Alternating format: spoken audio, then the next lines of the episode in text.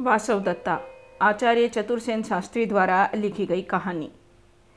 वासव दत्ता महाराज उदयन की कला पर आसक्त होकर उनसे नृत्य संगीत सीखने लगी।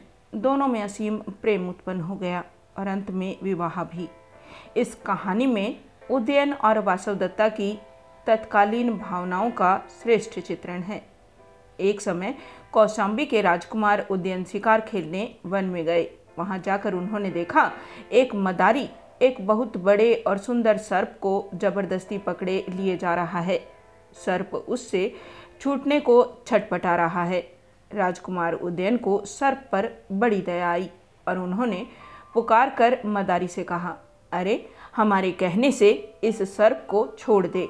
इस पर मदारी ने हाथ जोड़कर विनयपूर्वक राजा से कहा, मालिक, यह तो मेरी जीविका है। मैं बड़ा गरीब आदमी हूँ। सदैव सर्पों का खेल दिखा दिखा कर पेट भरता हूँ। पुराने सब सर्प मर गए। अब बहुत ढूँढने पर इस वन में मंत्र और औषधियों के बल से मैंने यह सर्प पकड़ा है। भला इसे मैं कैसे छोड़ दूँ?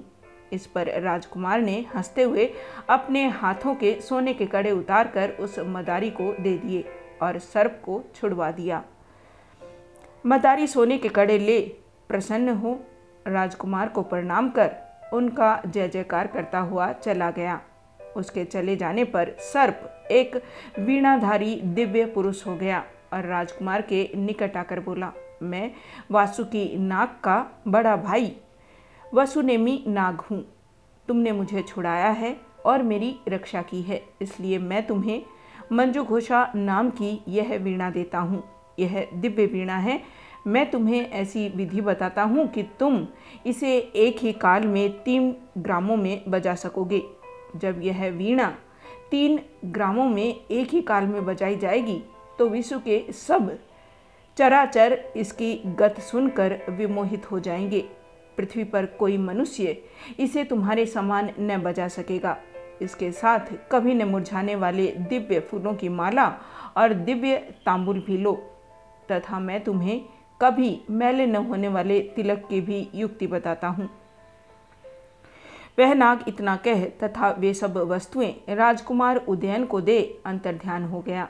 राजकुमार ऐसी अनोखी वस्तुएँ पाकर बहुत प्रसन्न हुआ। वह शीघ्र ही बड़ी दक्षता से वह वीणा बजाने लगा और दूर दूर तक उदयन के वीणा वादन की ख्याति हो गई।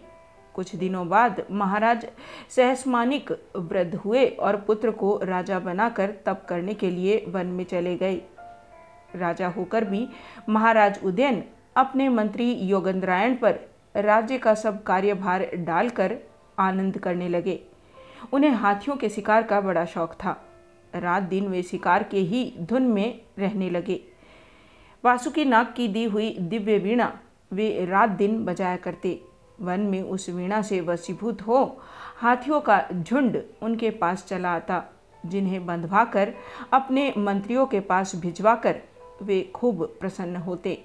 उन्हीं दिनों उज्जैनी में प्रद्योत चंड महासेन नामक महाप्रतापी राजा राज्य करता था। उसकी एक कन्या बड़ी रूपवती और दिव्य गुणों से भूषिता थी। उसका नाम वासवदत्ता था। शरद चंद्र की चांदनी के समान वह उज्जवल और हरिण शिशु के समान वह भोली थी। उसकी कांति हीरे के समान थी और सुकुमारता में कोई कुसुम उसके अनुरूप न था। देश देश में उसके रूप, गुण और शील की चर्चा फैली थी। देश के प्रतापी राजकुमार उससे विवाह करने को लालायित थे। महाराज उदयन की वीणावादन की कीर्ति देश देश में फैल गई। वे कामदेव के समान सुंदर भी थे उनकी यह कीर्ति वासव दत्ता के कान में भी पड़ी। उसने बालहट से कहा, पिता, मैं भी उदयन के समान वीणा बजाऊँगी और नृत्य सीखूँगी। आप उदयन को बुलाकर उससे कहिए कि वह मुझे अपने ही समान वीणा वादन सिखाए, नहीं तो मैं जीवित नहीं रहूँगी। प्यारी पुत्री का यह बालहट देख महाराज चंड महासेन ने उसे बहुत समझाया बुझाया और कहा उदयन साधारण पुरुष नहीं है। वह हमारे ही समान राजा है। फिर वह बड़ा मानी, स्वतंत्र और बलवान भी है। हम कैसे उसे कहें कि यहाँ आकर तुम्हें वीणा वादन सिखाए? परंतु राजनंदिनी ने हट नहीं छोड़ी। उसने कहा, मैं नहीं जानती। उदयन चाहे जो भी हो, उसे यहाँ आकर वीणा वादन सिखाना ही होगा। इस पर चंड महासेन बड़े चिंतित हुए। अंततः पुत्री के प्रेम के आगे उन्होंने हार मान ली और एक संदेश वाहक को यह संदेश लेकर उदयन के पास भेजा कि हमारी पुत्री वासव दत्ता तुमसे वीणा वादन और नृत्य सीखना चाहती है। सो जो तुम्हें हम पर स्नेह हो तो यहाँ आकर उसे सिखाओ। दूत ने कौशाम्बी पहुंचकर भरी सभा में उदयन को यह संदेश दिया। संदेश सुनकर सभा में सन्नाटा छा गया। परंतु राजा ने दूत का अच्छी तरह सत्कार किया और विश्राम करने की आज्ञा दी। फिर अपने मंत्रियों से सम्मति ले, चंड महासेन के पास दूत द्वारा यह संदेश भेजा कि यदि आपकी पुत्री हमसे गान विद्या सीखना चाहती है तो उसे यहाँ भेज दीजिए। यह सुनकर चंड महासेन ने उदयन को पकड़ने की एक युक्ति रची। उन्होंने कारीगरों से सलाह करके एक बड़ा भारी कल का हाथी बनवाया और उसके भीतर चालीस योद्धा छिपा दिए। फिर वह हाथी उसी वन में छुड़वा दिया, जिसमें राजा उदयन बहुधा शिकार को जाया करते थे। राजा के गोहंदों ने राजा को सूचना दी कि वन में हम लोगों ने एक हाथी ऐसा देखा है, जैसा इस संसार भर में कहीं नहीं है। वह इतना बड़ा है, जैसे चलता फिरता विंध्याचल हो। राजा यह सुनकर प्रसन्न हो गया। गोहंदों को इनाम दिया और भोर होते ही विंध्याचल के वन की ओर उसने दल बल सहित प्रस्थान किया। वन में पहुंचकर उसने सेना को तो दूर छोड़ा और वीणा हाथ में ले गोहंदों के साथ वन में प्रवेश किया। हाथी को देखते ही राजा वीणा बजाता हुआ उसके निकट चला गया। वीणा सुनकर मस्त हुआ सा वह हाथी। दोनों कान उठा करके राजा के निकट आकर फिर एक और जाने लगा। राजा उसके पीछे पीछे बहुत दूर निकल गया। इसी समय अवसर पाकर हाथी के पेट से बहुत से सशस्त्र सैनिक निकल आए और उन्होंने राजा को चारों ओर से घेर लिया। यह देख राजा क्रुद्ध हो चक्कू निकालकर उनसे लड़ने लगा। पर उन लोगों ने शस्त्र रहित राजा को शीघ्र ही बेबस करके पकड़ लिया। और उसे लेकर शीघ्रता से अवंती की ओर प्रस्थान किया। राजा के पकड़े जाने का यह समाचार जब कौसाम्बी में पहुँचा तो वहाँ शोक छा गया। प्रजा उत्तेजित हो गई और सेना ने क्रुद्ध होकर अवंती पर चढ़ाई करने की तैयारी कर ली। परंतु बुद्धिमान मंत्री रुमनवान ने समझा, बुझाकर सबको ठंडा किया और कहा, यदि हम चढ़ाई करें और चंड महासेन हमारे महाराज को मार डाले तो बुरी बात होगी। फिर चंड महासेन बड़ा बलशाली राजा है। वहाँ युक्ति से काम करना होगा। इसके बाद सब मंत्रियों ने सलाह पक्की कर महामंत्री योगेंद्रायण को उज्जैनी भेजा। महामंत्री योगेंद्रायण ने अपने साथ अपने विश्वस्त पुरुष वसंतक को साथ लेकर उज्जैनी को प्रस्थान किया। राजा चंड महासेन ने महाराज उदयन का बड़ा सत्कार किया। और अंतपुर में ले जाकर अपनी कन्या वासव दत्ता उसे सौंप कर कहा, इसे आप गंधर्व विद्या सिखाइए और किसी बात का खेद मत कीजिए। इससे आपका कल्याण होगा। वासव दत्ता को देखते ही राजा ने आपा खो दिया। उसका संपूर्ण क्रोध जाता रहा। उधर कामदेव के समान उद्यन को देखकर वासव दत्ता के नेत्र और मन उद्यन में उलझ गए।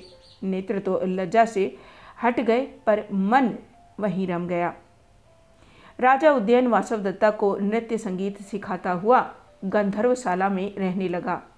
उस चित्त को प्रसन्न करने वाली वासव दत्ता के सम्मुख वीणा बजा बजा कर राजा गाया करता और वासव दत्ता उस बंधन में पड़े हुए राजा की यत्न से सेवा करके उसे अपने प्रेम बंधन में कसकर बांधने लगी। इस प्रकार परस्पर स्नेह के बंधन में कसकर बंधते हुए वे दोनों संगीत और वीणावादन का आनंद लेते रहे। दोनों को अब एक घड़ी पल भी एक दूसरे के बिना चैन न आता था। मंत्रीवर योगेंद्रायण बड़ी सावधानी से वसंतक के साथ विंध्याचल के वन में घुसा। वहाँ उदयन का मित्र मलेच्छराज पुलिंदक रहता था। उससे उसने कहा, आप अपनी सेना समेत तैयार रहिए। हम राजा को छुड़ाकर इसी मार्ग से लौटेंगे।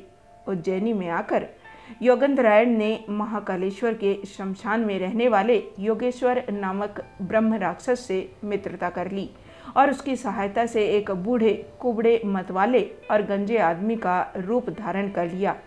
इस बूढ़े गंजे, कुबड़े और पागल आदमी को देखकर सब नगर निवासी हंसने और तंग करने लगे। अपने साथी वसंतक का भी उसने रूप बदल दिया। उसका पेट फूला, हुआ बना दिया और उसकी सब नसें उस पर दिखाई देने लगी और उसका मुँह बिगाड़ कर बड़े बड़े दांत बना दिए। अब योगेंद्रायण वसंत को नचाता गवाता नगर के अबाल वृद्धों में फिरा और राजमहल की ड्योडियों पर जा पहुँचा। वहाँ उसने अपने खेल तमाशों से रानियों, दासियों आदि को खूब प्रसन्न कर दिया। उसकी चर्चा वासव दत्ता ने भी सुनी और दासी को भेजकर उन्हें बुलवाया। वहाँ बंदी हुए राजा को देखकर उसका चित्त बहुत दुखी हुआ। उसने संकेत से राजा को अपना परिचय भी दे दिया। राजा भी अपने मंत्री को पहचान गया।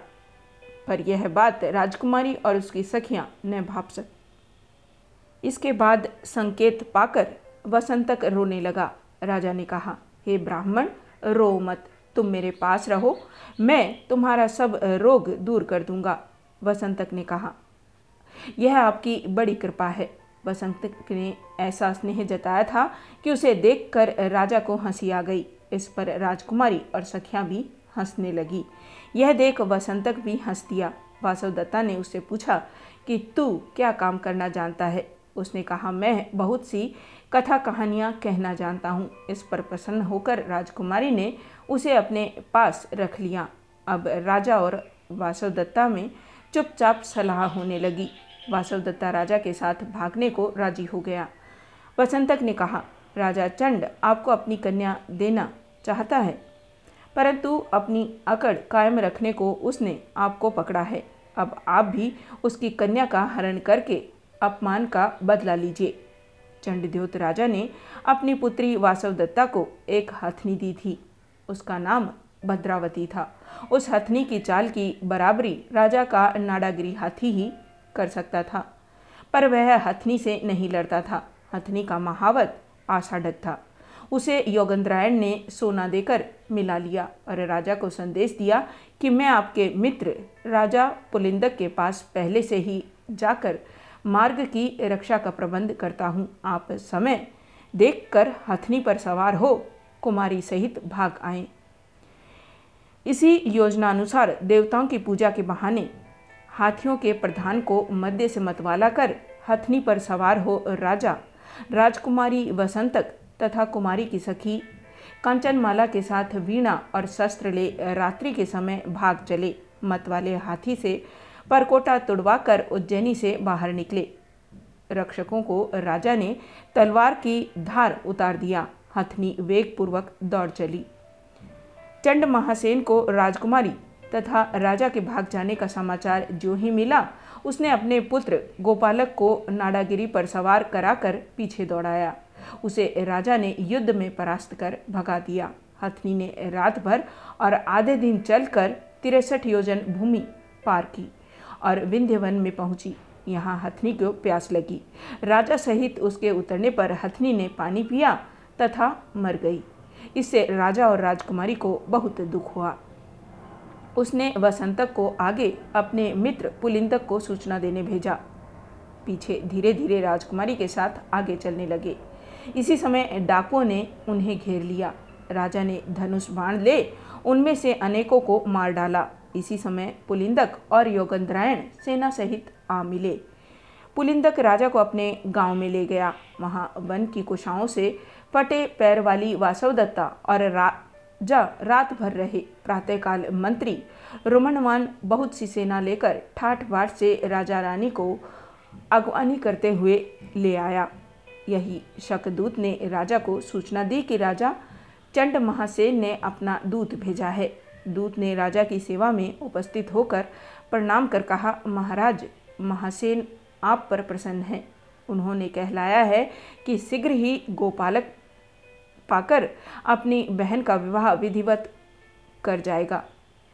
तब तक आप ठहरे, ठहरने की कह कौशाम्बी के दूत ने पुलिदक के ग्राम में गोपालक के आने तक को प्रस्थान किया, जहाँ उसका खूब धूमधाम से स्वागत हुआ। राजा और रानी की समस्त पूर्ववासी जनों तथा सभागत राजाओं ने राजमहल में अभ्यर्थना की। कुछ दिन बाद बहुत सा धन, रत्न, हाथी, घोड़ा और खजाना लाद कर गोपालक आया और उसने धूमधाम से बहन का वह राजा से कर दिया। इससे उद्यन की समृद्धि चौगनी हो गई तथा वह अपनी प्रियतमा वासव दत्ता के साथ सुख से रहने लगा।